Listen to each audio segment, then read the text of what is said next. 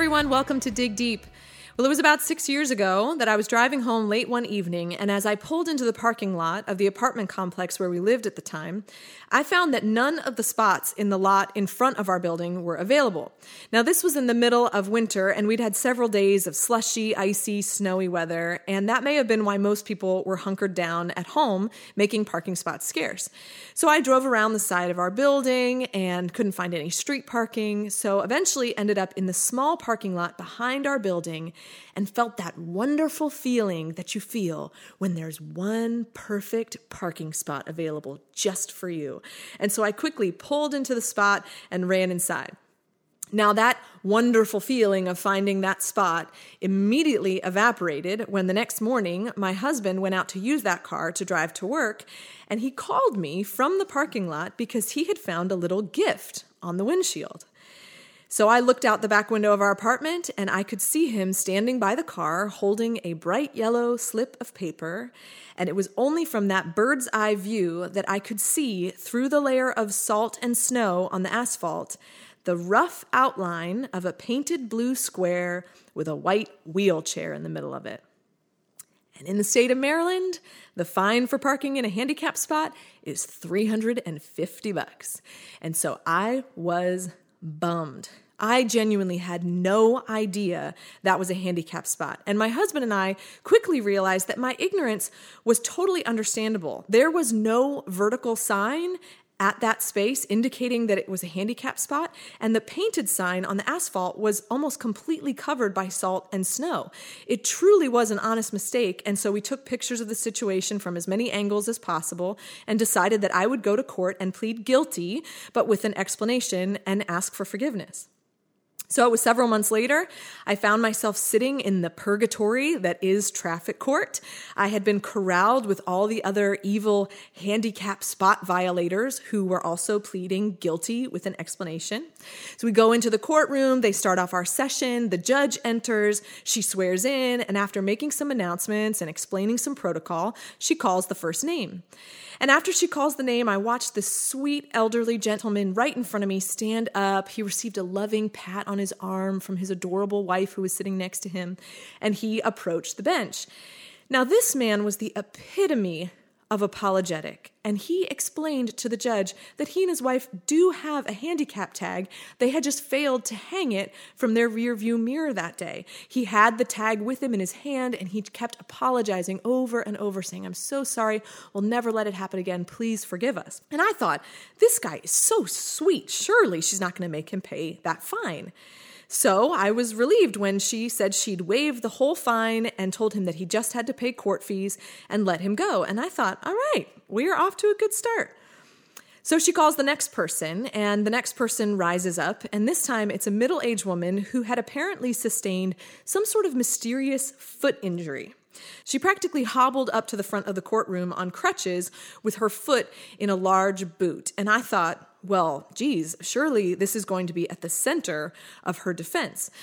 But oddly enough, she never mentioned the foot or the crutches once as she proceeded to explain that she had simply stopped to pick her mother up at a store, and when her mother had not come out right away, she needed to just run in real quick and thought it would be okay to leave the car in the handicap spot for just a few minutes.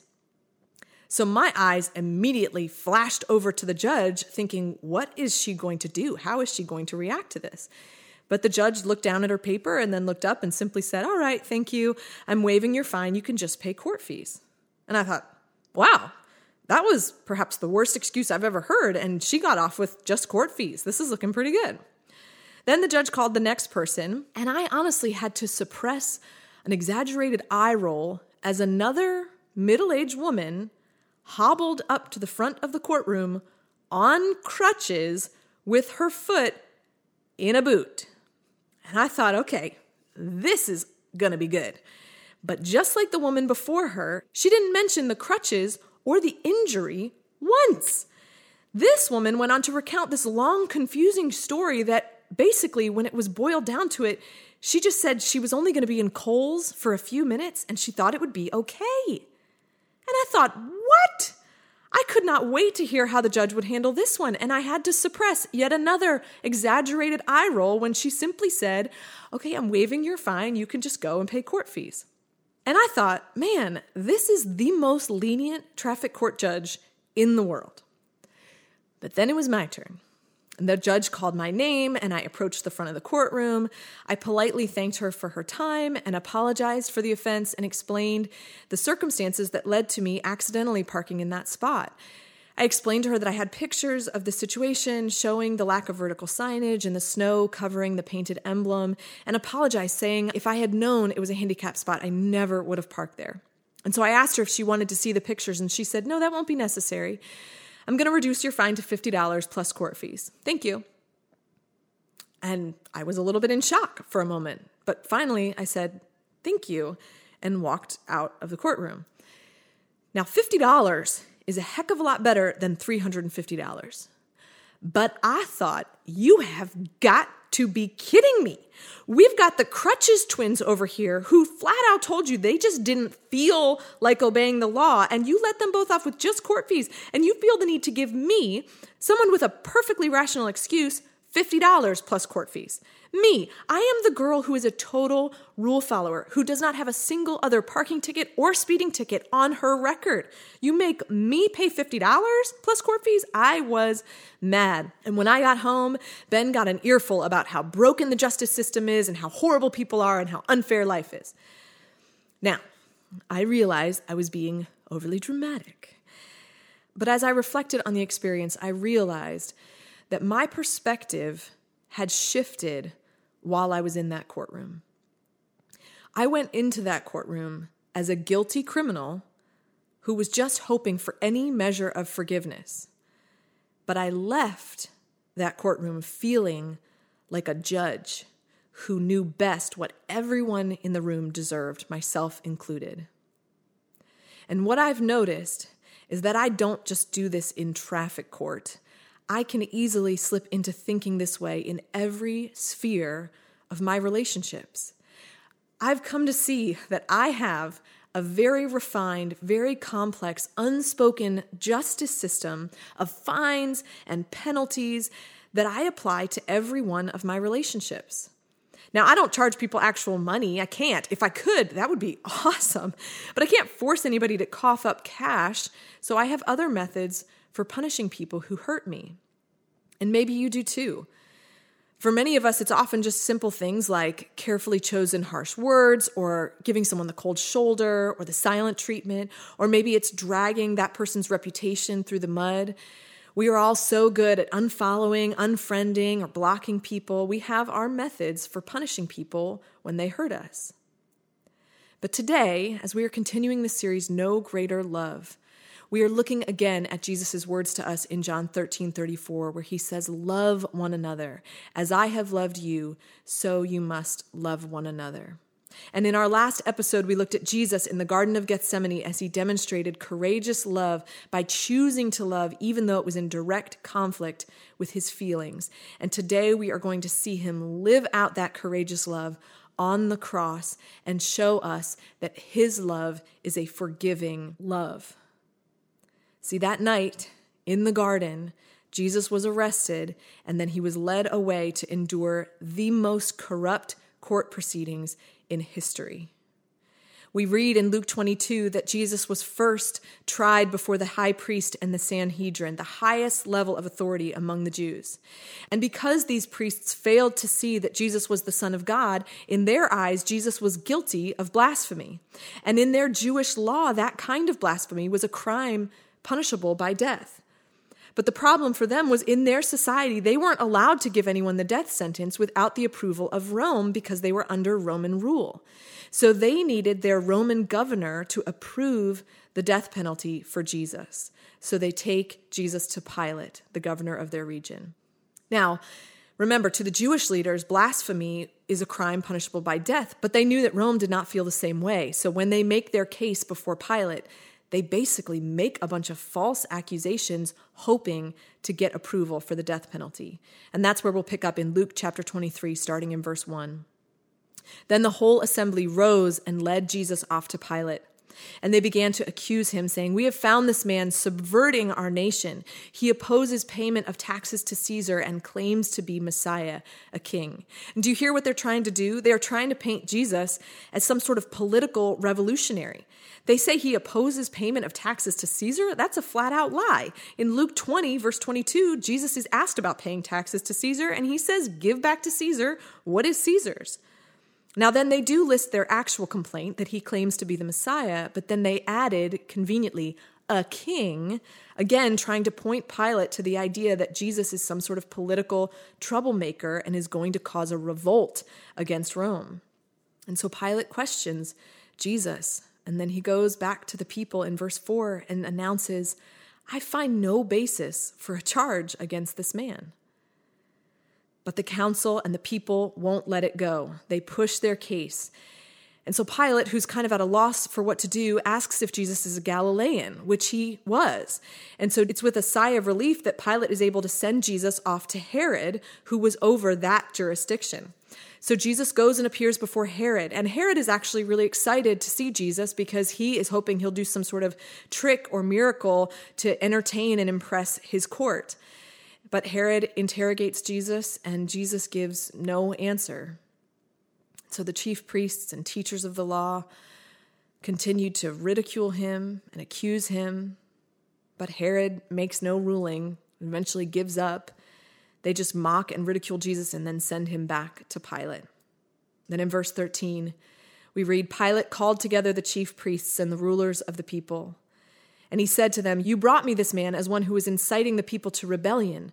I have examined him in your presence and have found no basis for your charges against him. Neither has Herod, for he sent him back to us. As you can see, he has done nothing to deserve death. Therefore, I will punish him and then release him.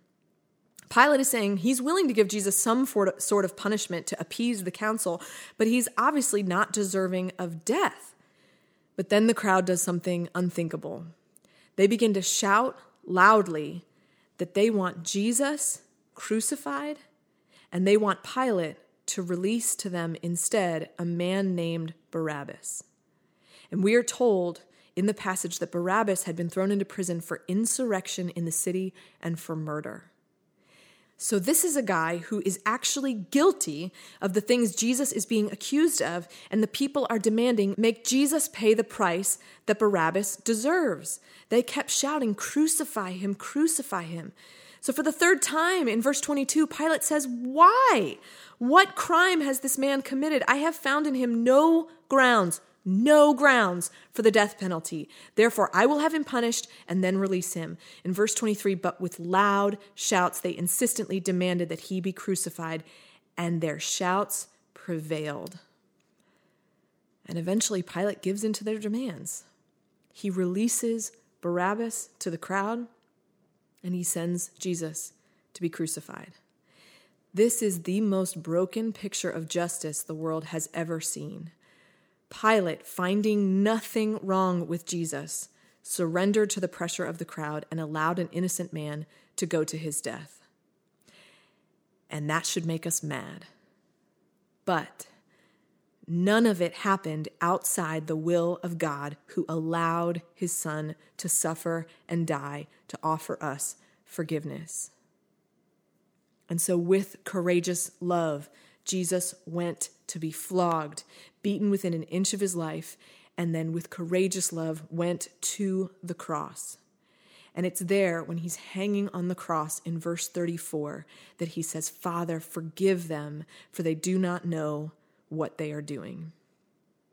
And it's here that we see God's heart broken open and find that at the core of his love for us is a supernatural forgiveness. And Jesus doesn't just pray to his Father, asking them to show forgiveness, but he lives it out. In verses 35 through 39, there's this pattern that we see. First, the people and the rulers sneer at Jesus and they said, He saved others, let him save himself. Then the soldiers come up and mock Jesus and say, If you're a king, why don't you save yourself? And then the criminals who are being crucified on either side of him join in, and one of the criminals says, Aren't you the Messiah? Save yourself and us. Do you hear the pattern? All these groups of people are asking Jesus, If you are who you say you are, save yourself, save yourself, save yourself. And then in his love and in his grace, Jesus refuses to save himself so that he can save us. And it's then that the second criminal speaks up in verse 40 and says to the criminal who's accusing Jesus and mocking Jesus, Don't you fear God, since you are under the same sentence? He says, We are being punished justly, for we're getting what our deeds deserve, but this man has done nothing wrong.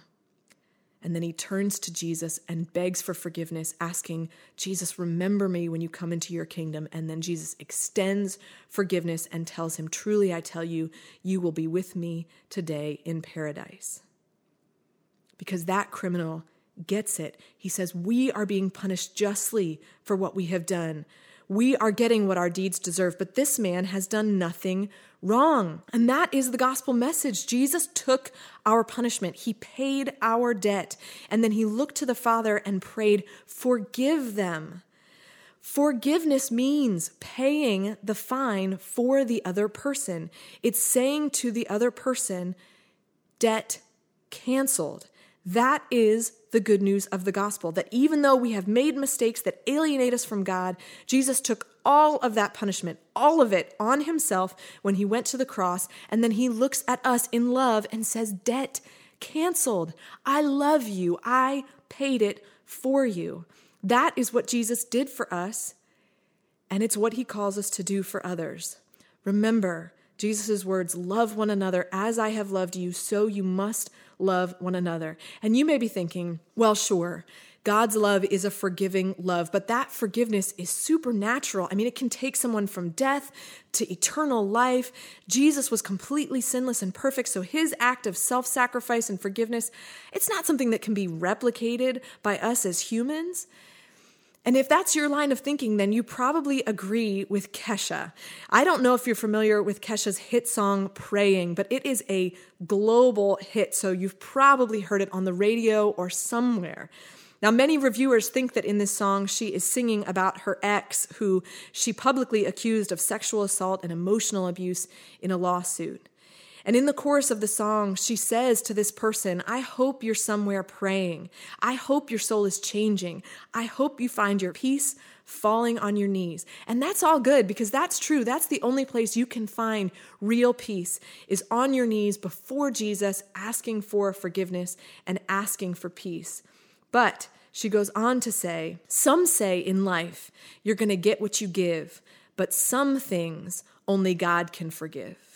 And then she wails at the top of her vocal range and it's insane. I mean, musically, it is so good and the lyrics just suck you right in. And so it's no surprise that it is a huge hit and tons of people listen to this song on a regular basis. But right at the center of it is a lie. And it's a lie that I think even we as Christians are tempted to believe at times that there are some things that we can and should forgive, you know, the small stuff, but that there are some things that are simply too big for us to forgive. And so we just have to leave those to God. Now, listen to me very carefully. Jesus is the only one who can offer someone eternal life because he is the perfect Son of God and he took all of our sin on himself. But it is a lie to believe that you and I are exempt from forgiving other people from certain things because they are too big for us to forgive. Colossians 3 13 through 14 says, Make allowance for each other's faults and forgive anyone who offends you. Remember, the Lord forgave you, so you must forgive others. Above all, clothe yourselves with love, which binds us all together in perfect harmony. See what Jesus did for us on an eternal scale, he commands us to do for each other in our human relationships. And no, it's not easy. You will need courageous love to practice forgiving love. I don't know if you've followed the federal court case of Dr. Larry Nassar, but Nassar, who was once a world renowned sports physician treating America's foremost Olympic women gymnasts, um, on January 24th was found guilty of sexually abusing young female athletes for decades. And he was sentenced to between 40 and 175 years in federal prison. And that sentence is piled on top of the 60 year sentence he had already received, being found guilty of child pornography charges in November. A woman named Rachael Denhollander was the first woman to publicly accuse Larry Nassar of sexual abuse. And she was the last of more than 150 women and girls to confront him in court during his sentencing hearing. And I want to read you just a portion of her statement because she courageously takes the opportunity to both share and live out the gospel. She addresses Nassar by saying, In our early hearings, you brought your Bible into the courtroom and you have spoken of praying for forgiveness. And so it is on that basis that I appeal to you. If you have read the Bible you carry, you know the definition of sacrificial love portrayed is of God Himself loving so sacrificially that He gave up everything to pay a penalty for the sin He did not commit. By His grace, she says, I too choose to love this way. She later goes on to say, Should you ever reach the point of truly facing what you have done, the guilt will be crushing. And that is what makes the gospel of Christ so sweet because it extends grace and hope and mercy where none should be found, and it will be there for you. She says, I pray you experience the soul crushing weight of guilt so you may someday experience true repentance and true forgiveness from God, which you need far more than forgiveness from me, though I extend that to you as well. Listen, if you are a follower of Jesus, I hope that you tell everyone you meet about the amazing grace that is available to them in Jesus. But I believe some of the greatest work for the gospel that you will ever do is to offer forgiveness to people who have hurt you. Colossians 3 make allowance for each other's faults and forgive anyone who offends you. Anyone. Remember, the Lord forgave you, so you must forgive others. And when we live out that love by offering forgiveness, we point each other to the one who offers us the complete forgiveness that we so desperately need.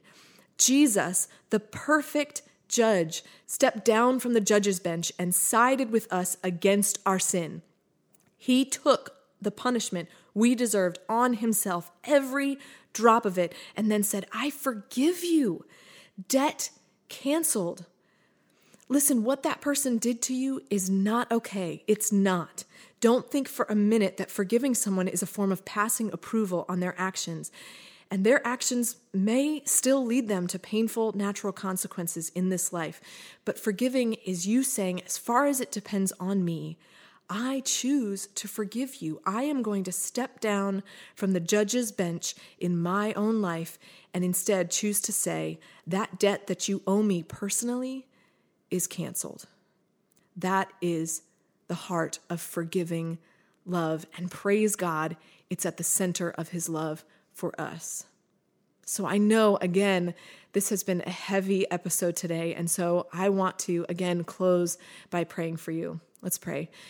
God, thank you for everyone who is listening to this episode. And because we live in this broken world, God, I know that every single person listening has someone in their life has a relationship that is broken that requires forgiveness. And so we ask God that you show us just the next step in courageous love, in forgiving love, to move toward saying to that person, that debt that you owe me is canceled. We know that in that forgiveness, we can point people to you, the one who offers us forgiveness that offers eternal life. And we know that it will be freeing for us. And so we ask you, God, for the strength and the ability to take just the next step. And it's in your name we pray, Jesus. Amen.